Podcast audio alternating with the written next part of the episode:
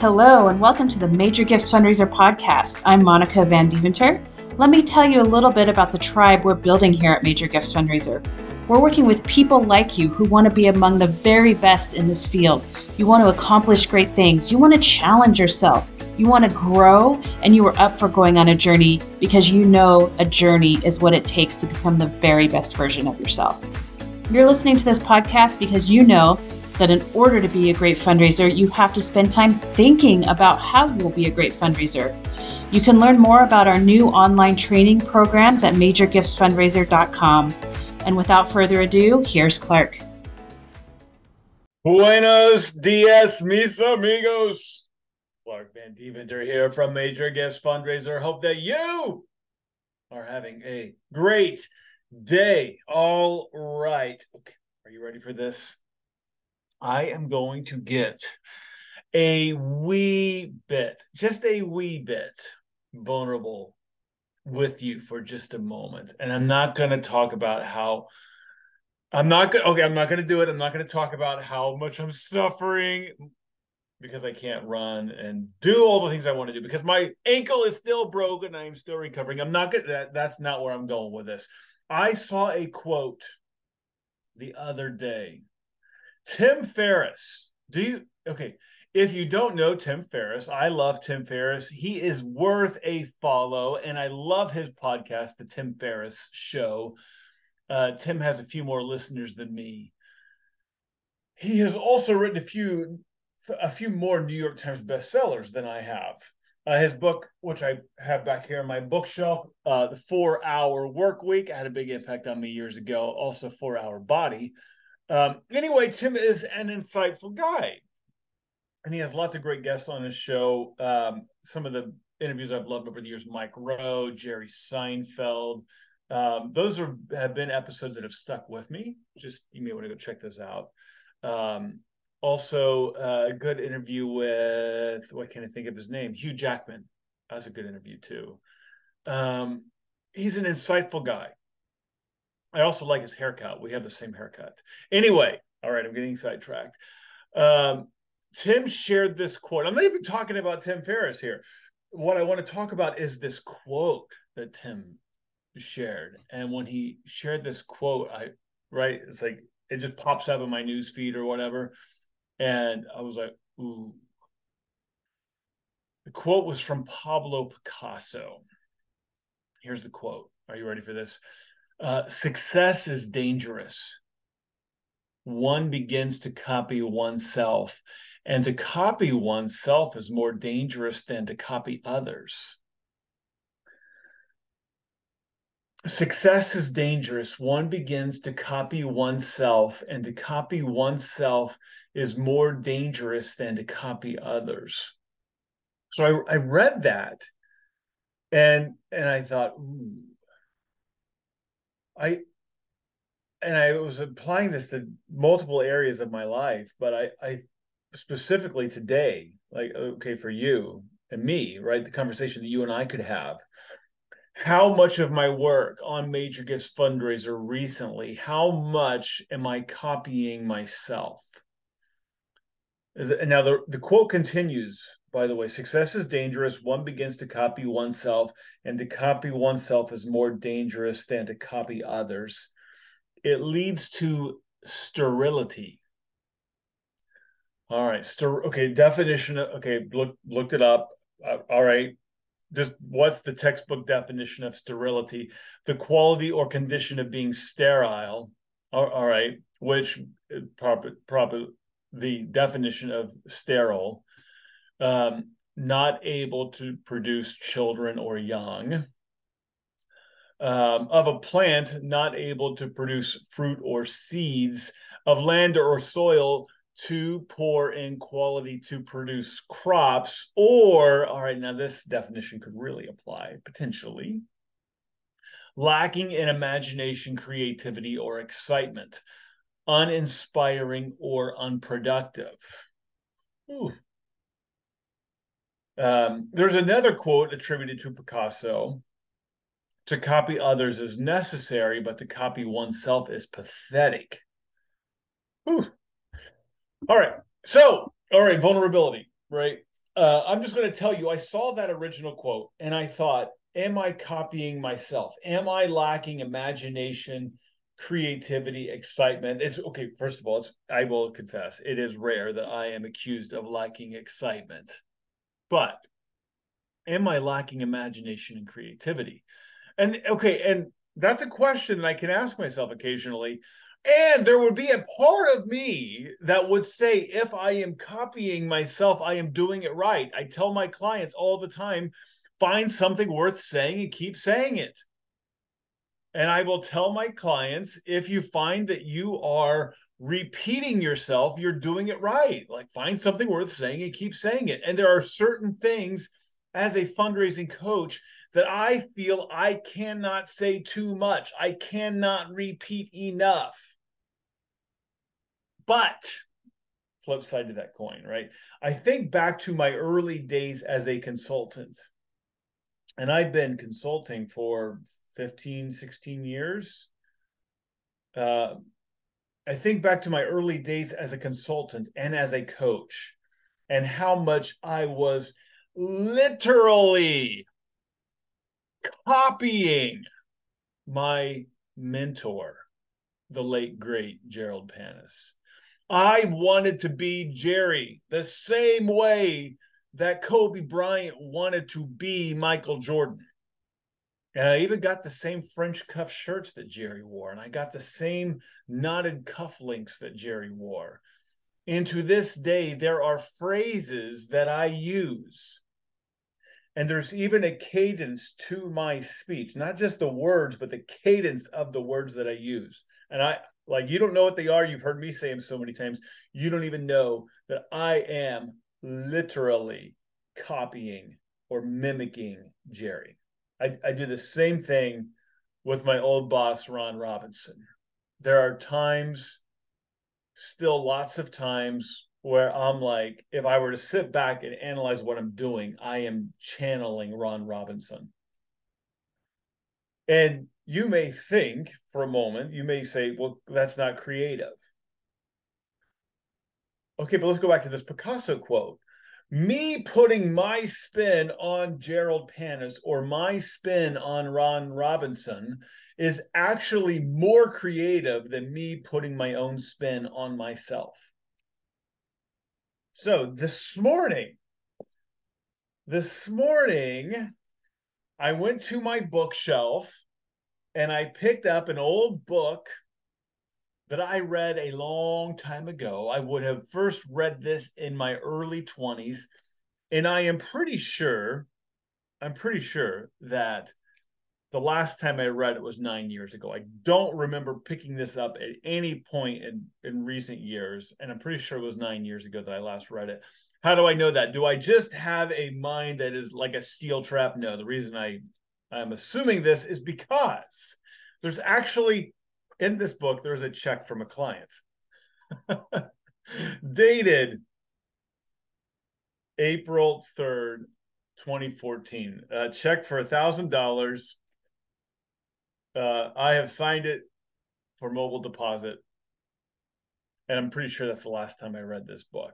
Uh, the book is Be a Sales Superstar by Brian Tracy, who I know I have talked about on this podcast before because Brian Tracy's books and audio programs had a big impact uh, on my life and my career early on and I have a, one tiny interaction with Brian Tracy in my life that's kind of a funny story to tell, but I'm not going to tell it right now because I'm trying to stay focused. Okay. And today I'm going to copy Brian Tracy a little bit, or at least use Brian Tracy as a jumping off point, because that is, I've decided, better than copying myself. And I'm going to share a few things I have circled and underlined in this book and share a little commentary. All right. So we are going to start with what is called, and this is actually from the preface of this book. Um, we're going to start with what he calls, um, and I don't think I don't think this is a Brian Tracy original concept, but it, it's a concept called the winning edge principle. Okay, He says this is one of the great insights to success in every area of life, including selling, all right, or in our case, including fundraising. The principle says small differences in ability in key areas can lead to enormous differences in results. All right, I'll read that again. Small differences in ability in key areas can lead to enormous differences in results. Um, okay, he continues Your weakest important skill sets the height at which you can use all your other skills and determines your income. Okay. Uh, I'll say this again. Your weakest important skill, your, your I'm sorry, your weakest important skill sets the height at which you can use all your other skills and determines your income, which is like, wow, that's a scary thought. You could be like really good, really excelling in one area. But if you're only this good somewhere else, like that's actually your height. That is your ceiling. Scary thought, actually. Um, your strengths have brought you to where you are today, but your weaknesses are now holding you back from progressing further and faster. Okay, now a bit of this, a bit of this is actually contrary to some of the best advice I got from one of my mentors, Ron Robinson, when I was a college student. And Ron told me to ignore my weaknesses and to go all in on my strengths. And there, there is truth to that. But in fundraising, if I am really good at relationship building, but bad at making the ask, there's a ceiling. If I am really good with asking, but bad at closing, there's a ceiling. If I am really good with people, all right, like I just when I'm with people, I'm really good, but I'm disorganized.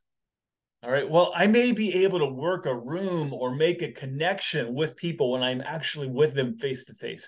But without a system to methodically build those relationships, there's a ceiling. So, all right, you you may ask yourself right now, all right, where are you weakest? Because that's your ceiling. All right. By the way, all right, if you use the major gifts fundraiser points scorecard, all right, we have a scorecard you can use where you can score points. All right. Now, if you don't know it, if you've never heard me talk about this, you can email me for it, or you can go. I probably have an old podcast episode where I talk about this. Um, so we tell fundraisers if you want to know you're going to be successful, right? You're like, I'm starting out this job and I want to be successful. How do I know I'm going to be successful? Because the lag measure is dollars raised, right? It takes time to build relationships to do the work that's going to actually raise money. What are the lead measures? So we have all these activities and we're, we just say like, if you do this stuff, trust us, you will raise money. And we, we have a scorecard where you can score points doing this stuff. And uh, there's other things you can do, but the main way you score points is by having visits. And there's four different types of visits you can have: discovery meetings, um, cultivation meetings, solicitation meetings, and stewardship meetings. And there's a different point value ascribed to each of those different types of meetings. Um, but we actually give you bonus points on the scorecard at the end of the month if you have uh, had meetings that month in all four categories. All right, because that would be a sign that you have a healthy donor pipeline and it's a sign that you are not avoiding what would potentially be or is likely your weakest point right? Like if you're really bad at closing you probably or, if you're really bad at asking you probably avoid solicitation meetings. You may have tons of cultivation meetings but we want to make sure you're continuously having those solicitation meetings because you're going to develop that skill. So you're making progress on this winning edge principle. Does that make sense? All right, so let's go back. Let's go back to the book. All right, so that little jumping off point. I'm just going to get another jumping off point. And my next jumping off point, I have another bookmark. and with this this bookmark, we have another clue. I find this stuff so fun. Do, does this happen to you? So I've got an AirTran Airways receipt from August 18th of 2013. So apparently I was reading this book in, in August of 2013 and I was returning back to it right in April of 2014. And the, I have the evidence right there. All right, page page 19. This is chapter three. Um, I've got a couple of notes here. Selling is a transfer of enthusiasm. Um, and the the the title of the chapter, putting your whole heart into your selling. Um, a couple of notes here. Top salespeople believe in their companies. Selling has often been called a transfer of enthusiasm. The more enthusiastic and convinced you are about what you are selling, the more contagious this enthusiasm will be, and the more your customers will sense it and act on it. All right. You ought to believe in it. All right. You ought to be excited about the organization you represent. And if you're not, like, what what the heck are you doing with your life? Okay. Uh, this is this is the Steve Jobs Stanford address. All right. And if you don't know it, you should go watch it. All right. Uh, go to YouTube, just search Steve Jobs Stanford address. Um, some people refer to this as the first TED talk. Like TED, it's not a TED talk, all right, but it's like a 15 minute speech. And it has kind of the components of what has become a TED talk. Um, but in that speech, he says that we spend too much time at our work for our work, not to, at least in part, define who we are. So if you are giving your life to something you don't really care about, like go do something different. Especially, especially those of us in development work, because development work isn't the kind of thing where you just punch in and punch out. There's evenings and there's weekends and probably lots of airports, and you're um, emotionally invested in these relationships. So, do do you believe in your product? Are you passionate about your cause? Are you enthusiastic? Because if you if you are not enthusiastic, there can be no transfer of enthusiasm. And and I've talked about this before on the podcast. Three things donors have told us in surveys that they are looking for in the nonprofit leaders who call on them for a gift um, energy empathy and enthusiasm all right. So if there can't be a transfer of enthusiasm if you're not enthusiastic. All right. Um, moving moving on. Um, I'm on page 51 of my my book. This is the beginning of chapter eight. Um, become brilliant at the basics. Okay, this is going to be a longer one and I will do this one and stop here and then pick up with the next episode and continue. I think I'll continue doing this at least for one more episode because there's lots more in this book. Um, but do the basics well. All right. So we talk about this with the thank you and stewardship process when we're working with our clients. We want you to do a really good job. We want you to be brilliant at thanking and stewarding your donors. And we call that, right? This like doing the basics well of thinking and stewarding your donors. This is the ante you pay in order to be at the table. All right. In poker, you pay an ante to get a seat at the table, and the ante um, you you pay to be in the major gifts game is doing the basics well. And the basics, right? That's sending gift receipts and gift acknowledgments. But that's just the ante. That's just the basics. And we want you to become brilliant at the basics, to do the basics way better than any organization does the basics. All right. In this chapter, there's lots of good stuff in this chapter. Um, So AIDA is something in particular he talks about. And if you don't know AIDA, you got to know AIDA. This is a thing. This is classic sales stuff. Um, okay. AIDA. A, the AIDA model describes the basic sales process. It has been used consistently throughout history. The four letters in AIDA stand for attention, interest, desire, and action. Okay, attention, interest, desire, action. The logical process of making a buying decision. Whenever you are having problems in your sales, it is because you are falling down in one of these four areas. So if you're struggling with, right, a, a, a major gift prospect, right, or a, a donor who would be a probable donor for a major gift, which is a nicer way of saying prospect.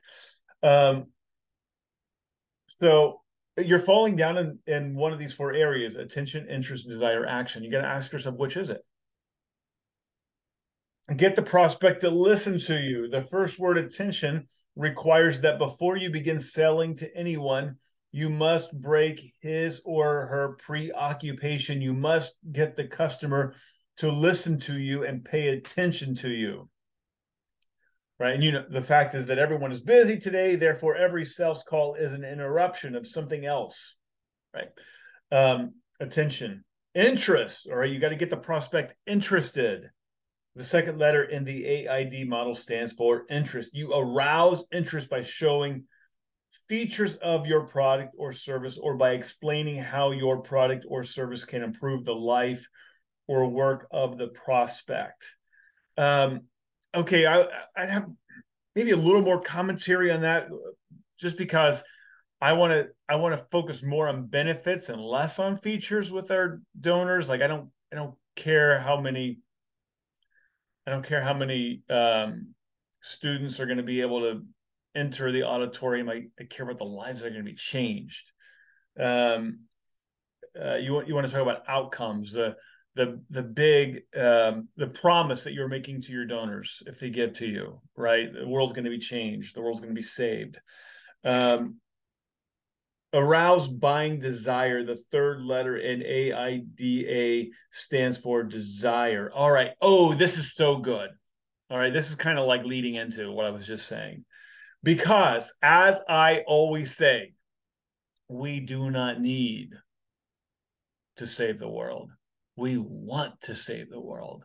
We don't need to save souls. We want to save souls. We don't, right? We don't we don't need to clean up our neighborhood. We want to clean up our neighborhood. Like people respond to wants, not needs. So that that's like you got to make people want this, right? That's desire.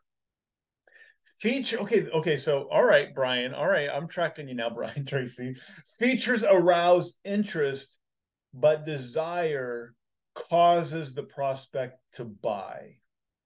All right, the third letter in the AIDA model stands for desire. This is the part of the sales presentation where you explain the benefits that the prospect will enjoy from using your product or service.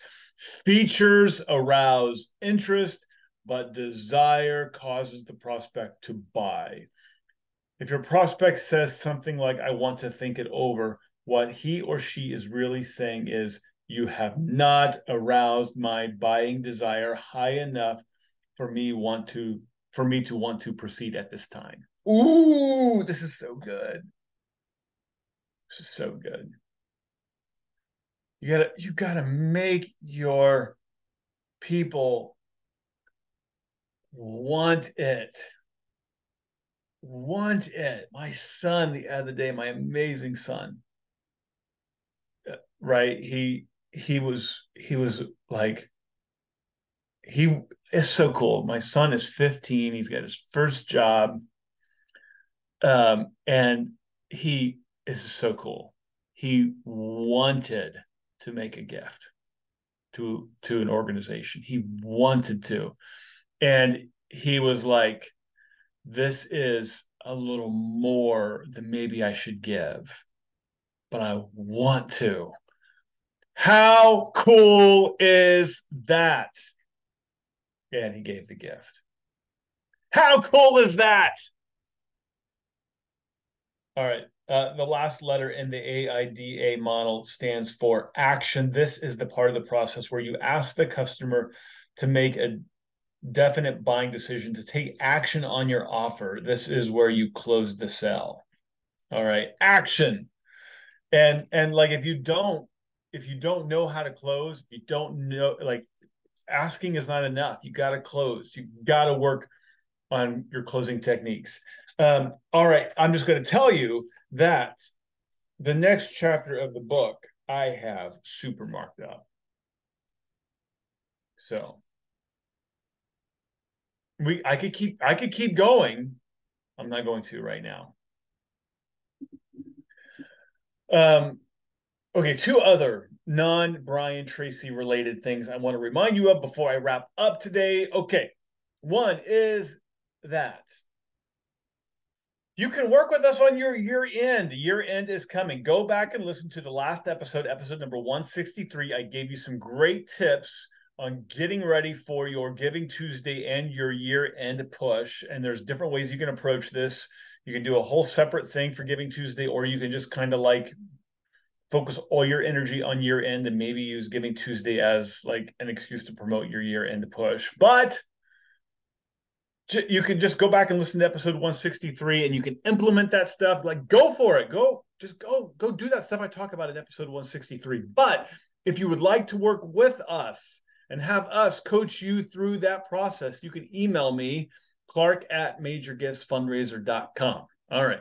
The other thing group coaching in the new year all right we are going to be starting some new pods or consortiums of aspiring peak performance fundraisers. All right. Um, it's kind of like open enrollment season, right? It's open enrollment season. So if you want to link arms with some other professionals, right, people like you who want to be great, and I'm, I'm going to be right there in the thick of it with you.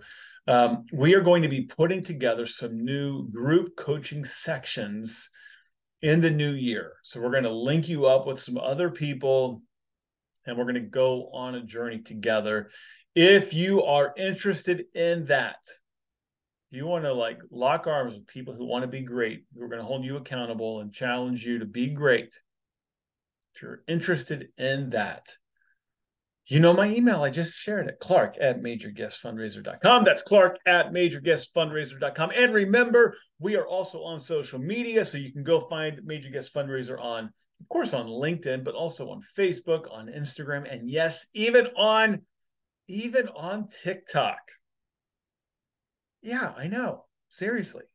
I can't believe it either. So go find us, like us, comment and stuff. I'll see those comments and I will respond. All right, that's it. That's all I have for you today. More with Brian Tracy and the next episode. Hey, thanks so much for listening. Have a great day. Hey guys, thanks for listening. Monica here again. I wanted to take a minute to tell you about our workshops and how you can bring Clark into your organization for a day or two workshop where he works directly with you and your team in your office. If you're benefiting from these podcasts, imagine how much more you could accomplish with Clark spending a couple days in your office. You can book a strategic development workshop with Clark. This all starts with Clark getting together on a long call with you, either over the phone or video conference. He's going to dig in, he's going to find out who you are, what your organization's about, what challenges you face, and just where you're at in general. Then he's going to provide a written development report. This report is something that you could give to your boss or your board. It's a professional outside assessment of where your organization is at. And that call is really important because Clark wants to know where you are so that when he comes in, he can spend his time addressing the issues that are most pertinent to you and where you guys are as an organization. So Clark's going to travel to you. He's going to get on a flight. He's going to come out to wherever you are and spend some time with you and your team. There's a real synergy that happens during these workshops. Everybody's on the same page, they're hearing the same message. They're starting to talk in the same vocabulary. It's really powerful. And, you know, when Clark first got started in fundraising, he was fortunate to have access to really great training. He went to professional seminars led by the best fundraising coaches of their time. But still, he would leave and get back to his office and be back in the trenches. And even after having all that great training, when it was time to actually get back to work, he felt a little bit lost. There were doubts that crept in. How do I make this relevant to me? Then the organization he worked for hired one of those speakers, one of those coaches who was leading the seminars, to come to their office and coach them directly. They did this multiple times and it was amazing. Clark got to spend some time with Jerold Panas. If you know him, you know how amazing he was at fundraising. And he got to travel with Jerry and meet with donors. Jerry became a mentor to Clark, and that meant so much to his career because Jerry was the best fundraising coach of his time, hands down. He was a legend. Unfortunately, he passed away a few years ago, but he lived to be 89 and he was full of life to the end. Still, of course, it's very sad that Jerry is gone. But I think Clark is the Jerry Panas of this next generation.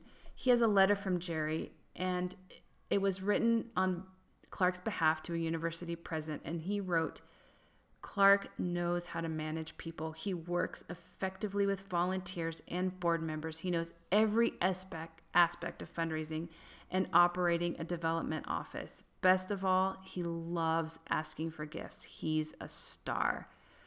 I can't recommend these in house workshops enough. They're a shot in the arm for your organization, and you'll be so inspired. But not just inspired, you're going to feel motivated and equipped to take on the world.